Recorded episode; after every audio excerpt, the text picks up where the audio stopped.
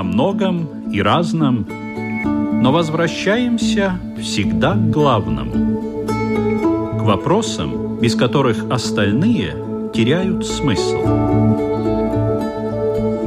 Беседы о главном на Латвийском радио 4.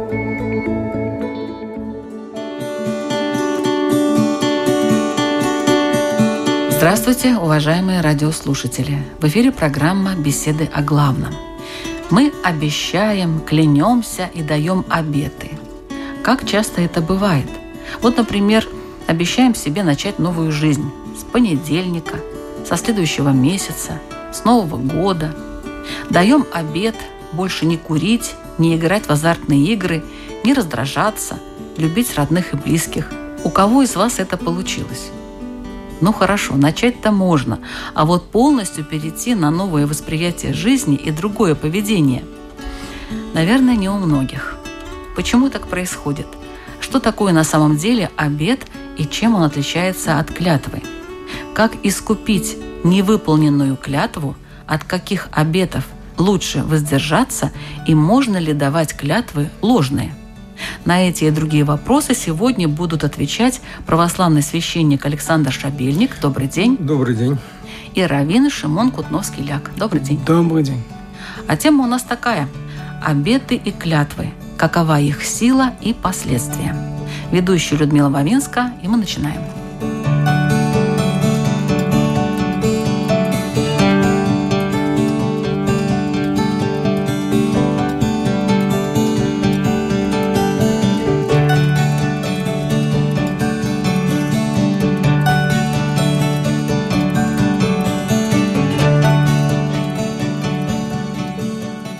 Что же такое обед и что такое клятва? В чем разница между ними? Обед, клятва звучит много раз для нас. Одно и то же или похоже. И для того, чтобы ответить на разницу, надо посмотреть на корень этих слов. На иврите обед недер, клятва швуа. И разница, она на самом деле колоссальная, когда мы смотрим на корень этих моментов. Обед изначально он временный. Возможно, когда человек в чем-то сомневается, что-то недопонимает, какие-то колебания в жизни. И я хочу добавить за счет этого отстраниться от чего-либо или что-нибудь добавить от того, что возможно. Я беру вот этот обед на себя, пока я пойму, что и как. Возможно, даже буду ограничивать себя от того, что всем можно. Но на данный момент мне нужно как-то себя ограничить привести порядок в свою жизнь, в свою голову, в свои мысли, свои желания и так далее. Изначально обед, он времени более конкретный и практичный с жизни. Когда мы говорим о клятве швуа, можно сказать, это что-то более метафизическое, потому что я говорю о абсолютной правде. То есть я имею в виду, что это не только здесь и сейчас в моей жизни, это абсолютная клятва. Из этого исторически в клятве всегда было и имя Всевышнего. Обед имя Всевышний не напоминается.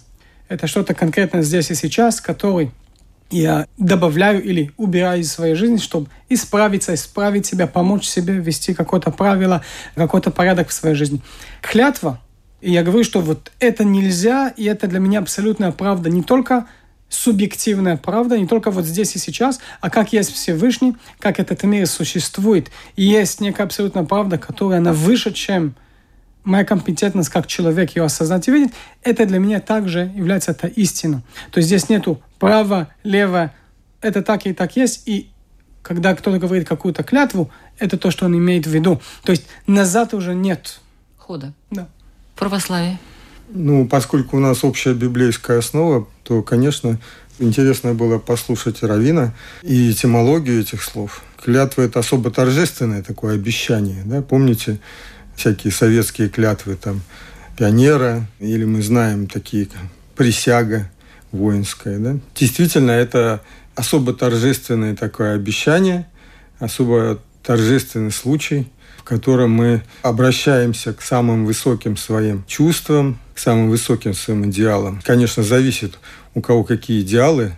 Ну, допустим, мы знаем клятвы Гиппократа. Да? Там тоже древние греки, они обращались сначала, призывали имя там, богов своих и экскулапа, и тогда уже они клялись, что они будут делать вот там то-то и то-то. Там, не будут способствовать аборту, не будут способствовать эвтаназии, будут относиться к своему учителю как к отцу, дети учителя будут его детьми. Вы ну, так подробно знаете эту клятву? Как раз накануне прочитал. Угу. Ну, то есть, действительно, есть и в современной жизни какие-то рудименты таких древних клятв. Мы, конечно, сейчас к этому относимся более спокойно. Что касается самой высшей, действительно, формы клятвы с именем Божьим, какими-то высшими силами. Мы знаем, что в Библии это было распространено, как мы, христиане, говорим, в Ветхом Завете. И обеты, и клятва именем Божьим заменяла, так сказать, свидетеля. То есть, когда человек призывал в свидетели Бога, то ему верили. Не подозревали в нем настолько, так сказать, растленное существо, которое может пытаться обмануть Бога. Ну, если он пытается обмануть Бога, значит, сам Бог с ним уже будет иметь дело. Но что касается специфически христианского подхода, то мы в Новом Завете, наш учитель говорит о том, что сказано древним, исполняй клятвы свои. А я вам говорю, не клянитесь вовсе.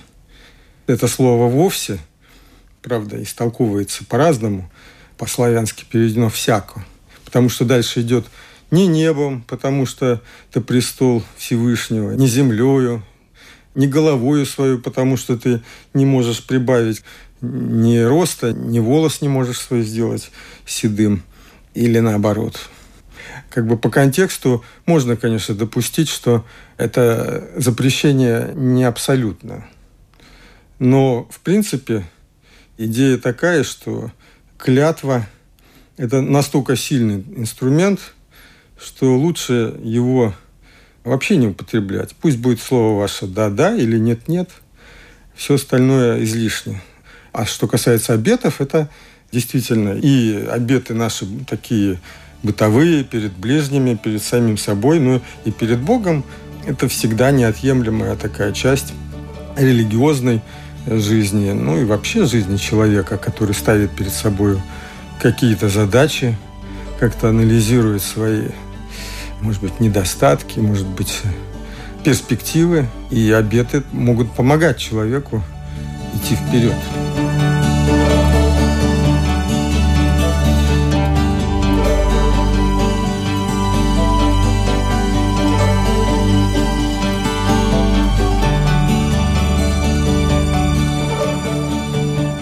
Зачем нужны обеты и клятвы? Сейчас упоминался Ветхий Завет, что там достаточно часто произносились эти слова. Обет, клятва, имеется в виду в древнееврейском варианте. Значение этого всего, вот для чего это? Изначально это не рекомендовано. И когда мы читаем Тору, мы видим, что Тора не рекомендует, ребята, не делайте. Но все равно, как часть того, что было дано свободный выбор человека, у нас есть этот выбор дополнить какие-то, может быть, запреты или обязательства. И это часть нашего свободного выбора. Я думаю, что даже сегодня то, что мы называем клятва, это, скорее всего, ближе к обету. Если человек понял, что он сделал ошибку, он может пойти к мудрецу, сделал обед, понял, что сделал ошибку, использовал неправильные слова, взял на себя то, что надо было и так далее. Тора описывает, как ты идешь к мудрецу, мудрец услышит и поможет, как сказать, освободиться от обеда. То есть есть у тебя ответственность, но также есть возможность понять, что, упс, я сделал ошибку, не надо это было делать, и я могу как-то с этим что-то делать, иди к мудрецу. Также исторически у отца была ответственность над детьми, над своей дочкой. Если жена взяла обед на себя, муж мог сразу это отменить перед ней, то есть только если он молчал, тогда, то есть да, действительно, я согласен с тем, что она, то есть была такая ответственность даже в семье. И перед друг другом уточнить, что мы не, не берем что-то лишнее, не берем то, что не имели в виду по-настоящему. Но еще раз, есть свободный выбор. И это одно из выражений того, что я могу добавить даже то, что было от меня не спрашивано, потому что я считаю, что мне это поможет в ближайшее время. Но можно ли в христианстве, допустим, отменить обед, взятый на себя? Ну, смотря А какой. есть еще зарок в христианстве, да. да, вот разница. Зарок, ну, зарок это, я понимаю, отрицательный обед. То есть я зарекаюсь Не курить, не пить. Да, использовать алкоголь там или никотин. Обед действительно часто мы сталкиваемся со всякими разного рода обетами. Ну, что касается таких, можно их разделить на такие общие и частные. Потому что, собственно говоря, в христианской практике есть только три рода обетов таких общих. Ну, во-первых, это обеты крещения. Человек, когда крестится, обещает добрую совесть, если так выразить, да? А по форме это отречение от дьявола и его дел, и сочетание со Христом. Второе – это уже он общий, но он не обязательный. Обет монашеский. Фактически это, можно сказать, повторение крещальных обетов, но уже с конкретизацией. То есть монах обещает иметь послушание игумену, он дает обет нестяжательности и безбрачия, целомудрия. И третье – это обеты привенчания.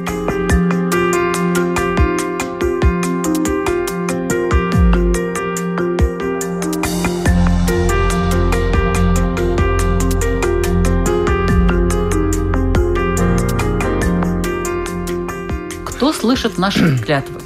Мы их произносим иногда, где они фиксируются. Есть ли какие-то особые книги, ну, виртуальные или реальные, где это все записывается? Исторически изначально молитва была зов души от сердца. Молитва была инструмент пророков. И только в последние около два тысячелетия, примерно плюс-минус, начали мудрецы собирать молитву и писать ее. И Конечно, важно понять, что мы говорим. Понятно, что очень важно и ответственно надо относиться к нашим словам. Мы знаем, что как слова могут и создать, так и разрушить.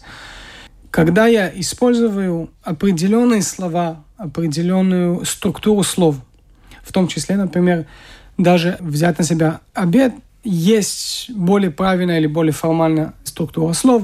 Если это клятва, которую сегодня, я надеюсь, что уже никто не использует эту древнюю путь, где мы говорим во имя Всевышнего и так далее.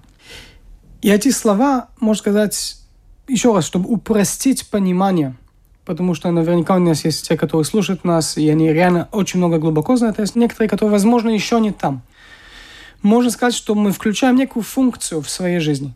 То есть молитвой это не просто какое-то святое бормотание, которое вот сказал и все.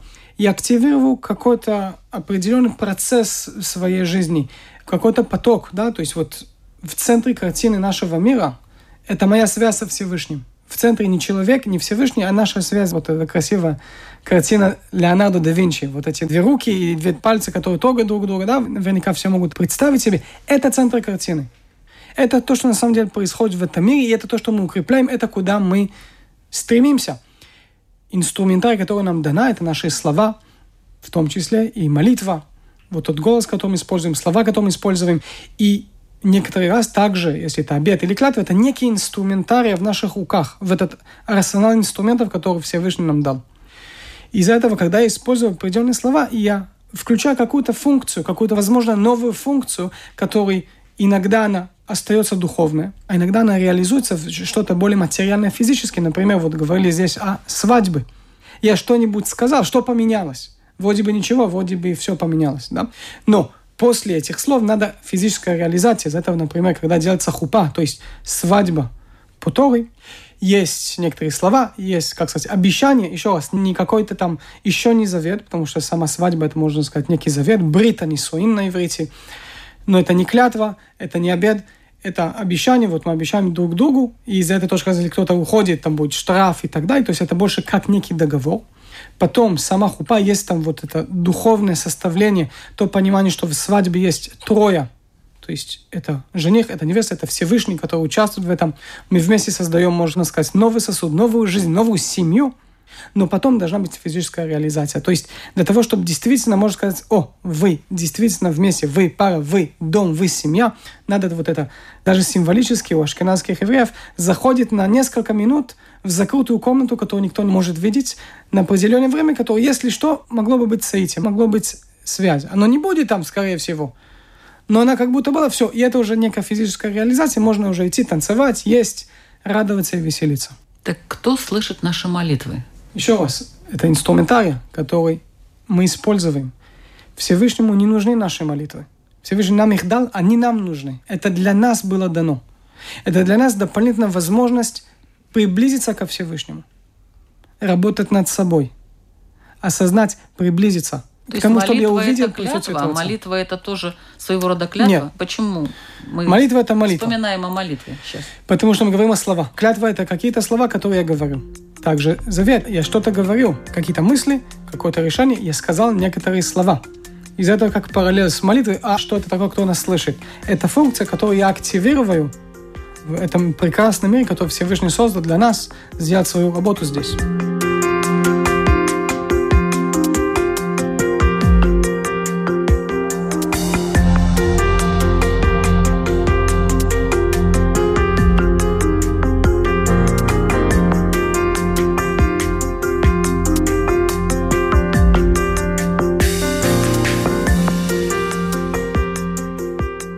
Христианстве кто слышит клятвы, где они фиксируются, или вот эти вот три варианта обетов, они фиксируются уже в церкви, а остальные то есть я произношу, допустим, да, какую-то клятву кому-то или какой-то обед. Обед, наверное, я могу для себя сама произнести, да, это мое дело внутреннее, да.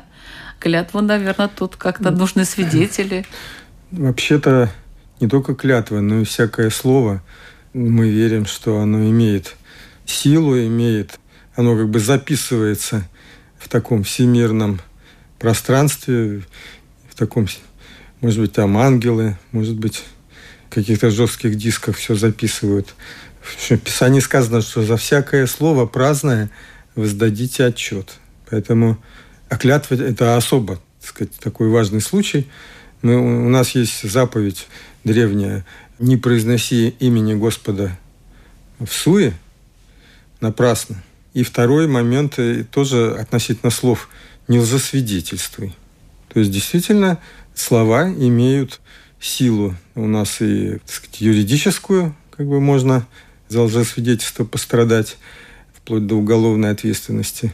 Но и в духовном таком вечном законе мы воздадим за каждое слово. Будет отчет. Поэтому каждое наше слово, можно сказать, записано на наше, так сказать, досье. Вот так. Не будем тогда использовать слова паразиты. На всякий да, случай. в том числе есть же действительно у нас, например, такое ей-богу. Прости, Господи. Да, вот постоянно. Ей-богу да. это же клятва. Если мы используем это в качестве междометия, то есть это мы постоянно, во-первых, клянемся. клянемся, во-вторых, мы употребляем имя Божие в суе.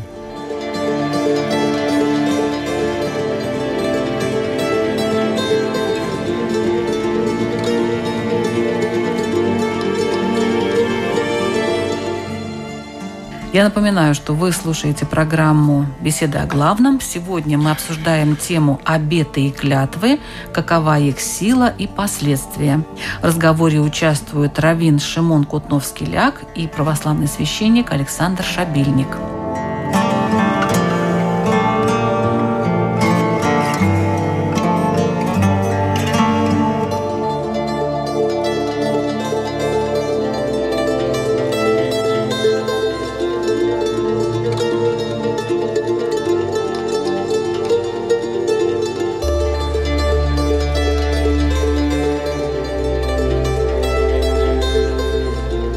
Зависит ли вообще клятва, вот сила клятвы от возраста человека, и есть ли разница между клятвой мужчины и клятвой женщины. Я знаю, допустим, что в исламе проклятие мужчины, оно считается более сильным. И женщина может что-то сказать в сердцах, а мужчина, если уже сказал такое, то это очень серьезно и э, с большими последствиями. Я не знаю, как вот в ваших религиях, как в иудаизме. Есть ли какая-то разница, клянется взрослый человек там молодой человек, старый человек, клянется женщина, клянется мужчина. Если мы говорим о клятве, даже обед, у мальчика начиная с 13 лет, и у девочки с 12 абсолютно неважно, 13 с половиной или 90 с половиной, это та же ответственность и сила и так далее. Под этого возраста это ответственность родителей научить, сказать им, ребята, take it back. То есть давайте отменим вот этот обед и так далее. Это ответственность родителей. И с точки зрения того, это обычно было в руках отца. Или отца для детей, муж для жены и так далее. Но все равно, когда делается клятва, то есть из этой точки зрения, это мужчина или женщина, здесь не играет роль. Мужчина и женщина равны перед Всевышним. В христианстве? То же самое, никакой разницы. Но только, можно сказать, спрос больше со взрослых, чем с детей, например. А мужчина и женщина тоже разницы нету никакой? Ну, нет, конечно. Можно только добавить тоже. Здесь просто не совсем осознают, что сказали. То есть сказать, а вы взяли ошибку, вы не поняли слово, на самом деле тем этим ты, можно сказать, убираешь вот этот обед или эту клятву. Взрослый может отменить эту там обед или клятву. Обед который... можно отменить, как мы сказали, клятва нет. Клятва это уже что-то совсем другое, потому что нет, я... а если до 12 лет, вот. Знаете, это, как это бывает... не совсем считается клятва или обед. Ага. Потому Понятно. что духовная ответственность находится над родителями. Угу. Есть такое понятие, вот клятва в том, что случилось или случится. Клянусь, что я, допустим, не делал там то-то или то-то, или что я видел там то-то и то-то. Да?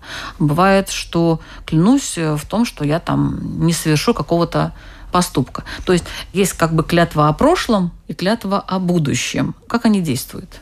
Если мы идем еще раз к корням, то, что, с чем мы начали передачу, сразу понятно, что должны разделить между обед и клятвой. Если мы идем к нашему времени, где, скорее всего, клятва не клятва, а больше как обед, или это так, как сказать, для того, чтобы кого-то ускорить. Ну, ну, обещай, обещай, давай, давай, пойдем, сделаем что-нибудь. И обещай, был не я и так далее. То есть, по-быстрому мы видим, что дети уже используют это, это слово, и нету эта ценность к этому слову. Нету до понимания слова «обещаю», «клянусь» и так далее. Это больше уже похоже к обету. Из-за этого изначально это я что-то беру на себя делать или что-то не было. То, что что-то не было или что-то было, это то... обычно будет больше связано с клятвой, потому что что-то клятва. Не говорю о, о правду. А, то, а, а делать, то, не делать, обычно это будет больше то, что связано с обетом. То есть то, что было в прошлом, то уже совершилось. И если человек клянется, что, допустим, было так и так... Что из его точки зрения это абсолютная правда. Это на самом деле то, что он делает.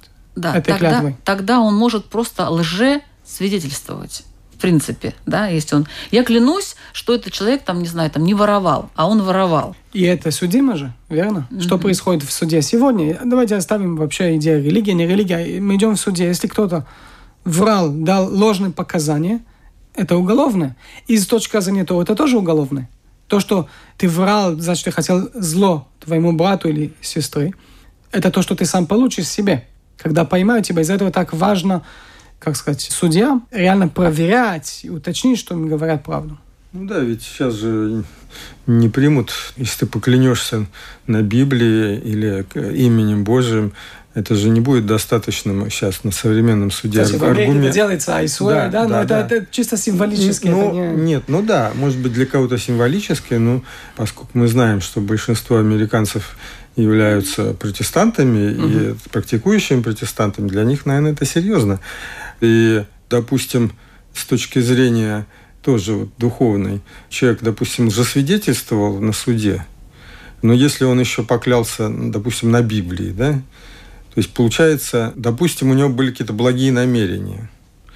То есть, может быть, если бы он не клялся на Словом Божиим, то, может быть, мы бы меньше мы бы сказали, ну, может быть, он прав в том смысле, что пусть лучше, допустим, этот человек не пострадает, может быть, он исправится и так, допустим. Но если он еще клянется Словом Божьим, что было так, то тут, можно сказать, сугубый такой его грех.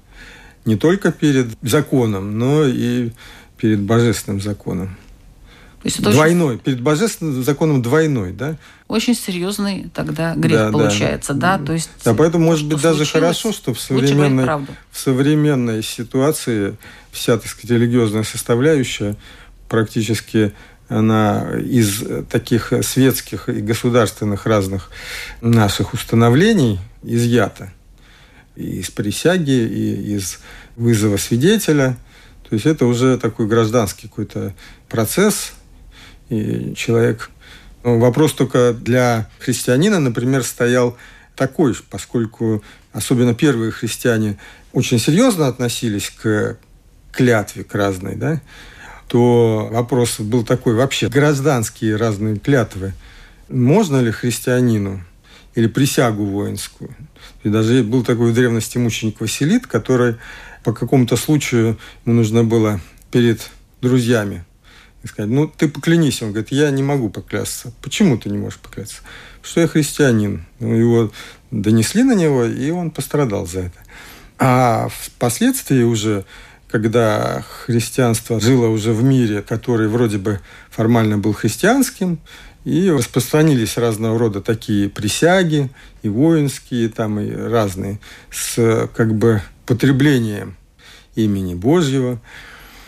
Как к этому относиться было? Вот это, так сказать, был такой вопрос. Ну, сейчас, слава богу, это два разных вопроса. Как относиться к гражданским своим всяким клятвам там, или обещаниям, и как относиться к чисто каким-то духовным обетам, что часто тоже сталкиваемся с людьми, которые дают всякие духовные обеты, личные уже, и потом их не могут выполнить, не могут, и приходят на исповедь, и возникает вопрос, что с этим делать. И что с этим делать? Поэтому сказано, лучше не обещать, но если обещал, то исполняй. Но другое дело, что если ты какую-то глупость пообещал, то лучше тебе нарушить этот обет и в этом раскаяться, чем тебе исполнять клятву такую, которая ну, неправильно дана. Ну, два классических случая – это жертва Иефая, помните, да?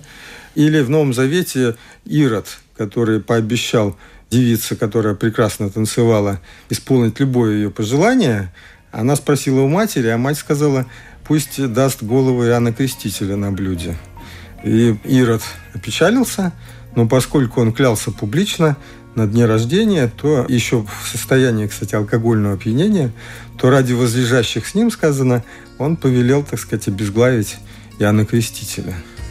Такая вот крайний случай неразумных таких разных обетов или клятв.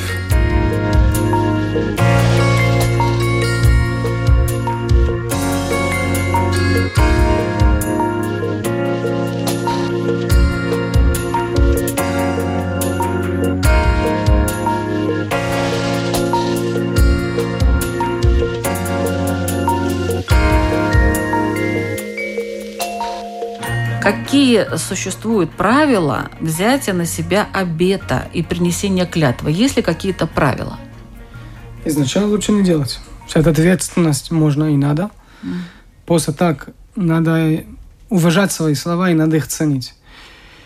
Дальше, из точки клятвы, не будем вообще говорить и этого трогать, но mm-hmm. вот из точки зрения обета, взять, осознать, что это инструмент, который мне поможет и это делать, то есть сесть, осознать, что я говорю, для чего оно, что это не вдруг что-то в голову пришло. Нужно именно сказать или можно как-то внутренне, вот так про В итоге себя? сказать. То есть это также надо что-то сказать. Да, произнести. Потому что если только думаешь, что а, а, ну я это же не сказал, я не подписал, не надо. Да, то есть на самом деле, когда я слова, когда я уже я что-то сказал. А да? может быть тогда сказать. лучше сказать и написать еще? И подписаться? Мы не делаем... Может быть, это тогда не, более обед, так точка зрения, обед, точка зрения обед, ты обычно говоришь, есть перед кем-то или перед собой, можно и написать, неважно, но из, из этой точки зрения обычно это вещь, которую мы не будем делать. Более того, запись этого эфира происходит буквально две недели перед Роша Шана, голова года, или то, что также некоторые называют еврейский Новый год. Пять минут перед тем, как наступает праздник, есть то, что называется обнуление обещания – Здорово. Что это означает? Что это означает? Молодцы, да? Что изначально уже с детства мы растем и мы говорим там слова, что все, что я обычно говорю, э, егеблинедер, это будет без клятвы и без обета. То есть я серьезно к этому отношусь, но даже если я сделал ошибку со своими словами, я не имел в виду, я уже сейчас говорю целый год вперед, я не имею в виду, что это будет клятва, я не имею в виду, не дай Бог взять, чтобы это был обед. Потому что если я все-таки это взял на себя, это большая ответственность. Если я упал, а что с этим потом делаю, с этим надо разбираться, и это довольно серьезно. Это, не дай бог, не убрать ответственность от себя. Это не отмыть, как сказать, снять из плеча чуть-чуть грязь, грязь какую-то или пыль. И то, что я случайно вдруг да сказал, я имел в виду, и в это упал, я, это прощение, это раскаяние и так далее, и то, что на иврите называется тешува, возвращение ко Всевышнему, еще раз осознать ответственность, слова и действовать. Кстати, с точки зрения обета, есть вещи, которые, если я сделал больше, чем, там, не знаю, три раза подряд сделал что-то хорошее или отказался от чего-то, это тоже может зайти под обетом. То есть, без слов, если на уровень действия и что-то делаю постоянно, это заходит в некий обет. Из этого это означает, о котором мы говорим, окей, даже если это делаю, я не имею в виду, что это был обет. Это вот идея к этому. То есть я что-то делаю целый год, и сейчас хочу прекратить и начинать что-то делать, которое не делал до сих пор, я тоже иду к мудрецам, я иду к Равинский суд, и на самом деле хочу отменить этот обед. Это и есть обнуление обещаний, которое мы делаем перед Рошашана.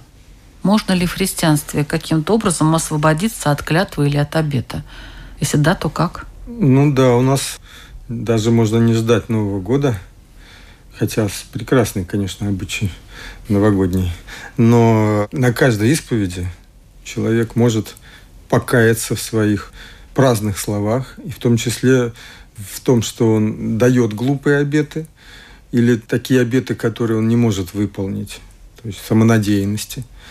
И в том, что он, допустим, эти обеты не выполняет. Допустим, человек дал себе обет ограничивать себя в спиртном, например. И вот он кается в том, что он нарушил, потому что он был в гостях и не мог... Но причина всегда из... найдется, знаете ли. Ну да, но он не хочет себя снимать этот, но mm. он кается в том, что вот он его... В конкретном там, случае. Да, два-три раза, допустим, нарушил, или один раз нарушил. Прощается в прошлое, конечно, всякие искреннее раскаяние прощается. Оно, конечно, прощается с авансом, как бы так можно сказать. То есть человек должен не просто каяться вот на этот момент, но еще иметь искреннюю решимость исправляться. Поскольку Господь знает для него все наше, прошедшее, настоящее и будущее открытое, то, конечно, он э, тогда прощает человека, помогает ему. Прощение состоит в том, что человек исправляется, что грех – это не просто какое-то юридическое какое-то такое нарушение, это болезнь, от которой человеку хотелось бы избавиться. Вот есть такие ложные клятвы, когда человек уже заранее знает, что либо он не выполнит это, да, либо не будет чего-то.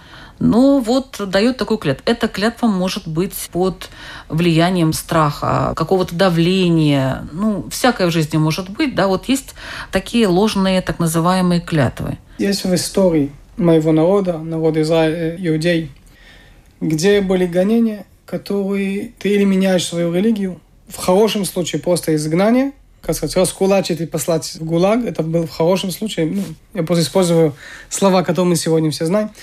Или принимаешь другую религию, если тебя был убивай в худшей ситуации. И, например, очень известная группа в Испании, например, Марунс, Маронес, которые э, снаружи приняли религию, а дома продолжали вести себя как иудей.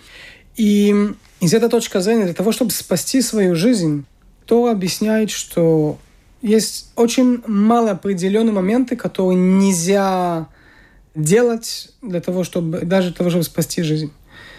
То есть, если тебя конкретно кто-то берет и тебя атакует лично, можно все что угодно для того, чтобы спастись, потому что все заповеди Торы были даны, чтобы мы в них и с ними жили, а не для того, чтобы мы за них умерли. Но если гонение идет на целый народ, это не что-то на одного, это не индивидуум, это общее, тогда можно почти все делать для того, чтобы спасти жизнь, кроме как идолопоклонство, инцест и кровопролитие. То есть есть некоторые вот такие очень жестокие моменты, которые все остальное, после что-то сказать, и это спасет твою жизнь, можно. И была такая история, когда радикальная часть ислама, например, тоже зашла в христианскую Испанию и захватила много частей, дошла там через Северную Африку и так далее. Да, мы говорим, примерно 12 век это было, что ли, 11-12 век. И очень жестоко там политика партии и так далее. И был вопрос, могут ли сказать, что окей, мы принимаем ислам, и это будет в ложь. И были раввины, которые сказали, нет, нельзя, и пусть вас убьет, но убьет в имя Бога и так далее. Рамбам, Маймонид, величайший мудрец, сказал наоборот, можно, конечно. То есть спасать свою жизнь, не об этом речь идет, жизненно важнее. Вся Тора и вся мудрость, которая была нам дана Всевышней, чтобы мы в этом жили, а не умирали. Надо жизнь любить. Thank you.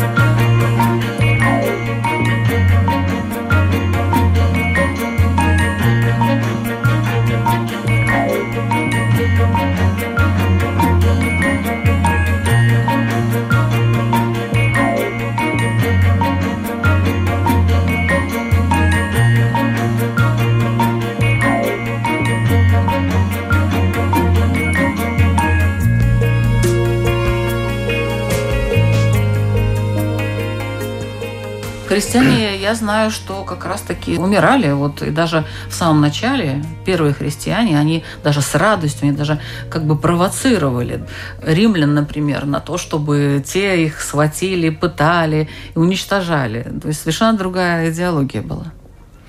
Ну да, но вместе с тем мы знаем, особенно в последние гонения, и множество отпадших. Даже возник вопрос, что делать с этими падшими. И даже произошел в Карфагенской церкви раскол. Была такая часть, которая считала, что их нельзя принимать, и они ушли от большой церкви в раскол, сказали, что мы чистые, а вы вот принимаете этих отпадших, вы тоже как бы отпадаете. Все-таки большая часть христиан к этим отпадшим выказывал, что они могут покаяться и снова войти в церковь. Ну, ложные клятвы вот в христианстве, как к ним ну, относятся? Ну, ну, ну, вот это мы взяли крайний случай, да? Ну, я и беру а, крайний случай вообще-то. Об этом и речь, что кто может вместить, тот становился мучеником. Кто не мог вместить, он отпадал, но потом в этом каялся. Ну, у нас пример самого апостола Петра. Через покаяние, да? Апостола Петра, который отрекся от Христа – и начал даже кляться, что он не знает этого человека. Потом услышал петуха троекратного и стал плакать, и плакал всю жизнь. Ну а что касается просто ложных клятв, ну это просто вообще как бы человек с сожженной совестью. С какой совестью? Сожженной. Сожженной? Ну, да, то есть, если человек не боится Бога и клянется именем Божьим, и вообще просто лжесвидетельствует. Но это говорит о том, что он просто уже отпал от всякой памяти Божьей. То есть ну, он как вне, с таким он... человеком можно себя вести? Допустим, если ты уже знаешь, что он там несколько раз вот давал ложные какие-то клятвы, там клялся, на самом деле того не было, о чем он говорил и так далее. Ну, как с ним вести? Ну, иметь это в виду, что не верить ему. Просто не верить ему. Ну, конечно. Ну, как к больному относиться.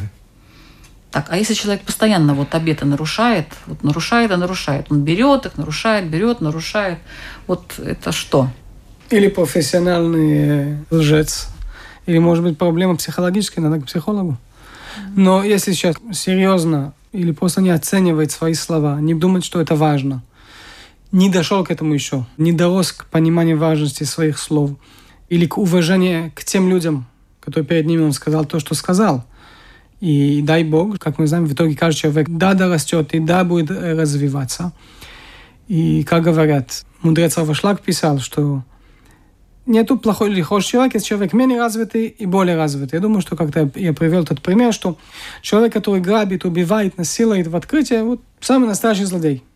Чуть более развитый, или сам он будет развиваться, он будет это делать то же самое, но только ночью, когда никто не видит чуть более развитый уже будет стараться вообще этого не делать, но где-то будет что-то да, что-то нет, и так далее, и до праведника в итоге. То есть мы все находимся на этой пути вот этого развития и приближения ко Всевышнему.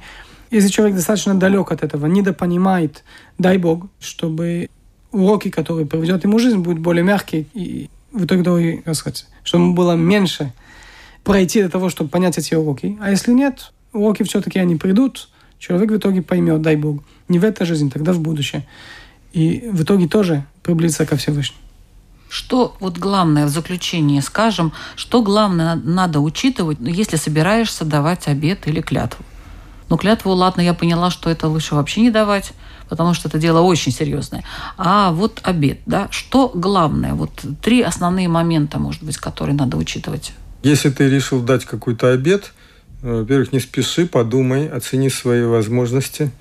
Как э, в притче, если собрался царь идти на другого царя, он сначала думает, пересчитывает свое войско. Можешь ты этот обед выполнить? Ну, я думаю, это самое главное. А если уже дал, тогда слово, тогда держи. Ну и иметь в виду, в принципе, что лучше, как тут уже мы много раз говорили, лучше слово твое пусть будет просто «да-да» или «нет-нет». То есть, поскольку вообще, что такое обед? Это такой, можно сказать, торг с Богом. То есть мы хотим объективировать свои отношения с Богом. Ты мне, я тебе. Апостол Яков говорит, вы просите и не получаете, потому что не на добро просите. И ведь мы всегда говорим, что Бог лучше знает даже то, что нам нужно. Поэтому мы говорим, хлеб наш насущный дай нам сегодня. И нам не надо простираться на большее.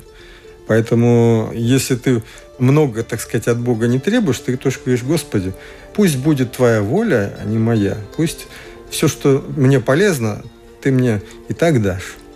Поэтому тут этот, как бы, вот этот торг, как бы, торг здесь неуместен. Это тоже надо иметь в виду, подумать, а зачем ты хочешь дать этот обид? Чаще всего это просят у Бога что-то.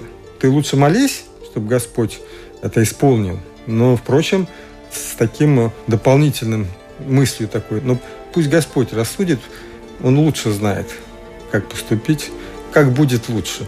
Я бы добавил, кроме, конечно, критическое мышление и осознанность, это ценить и уважать себя, ценить и уважать окружение, ценить, уважать и осознать присутствие Всевышнего в моей жизни.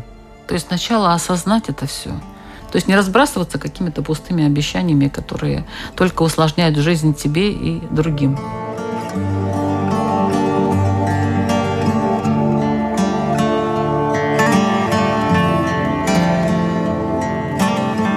Ваш вопрос радиослушателям по теме программы.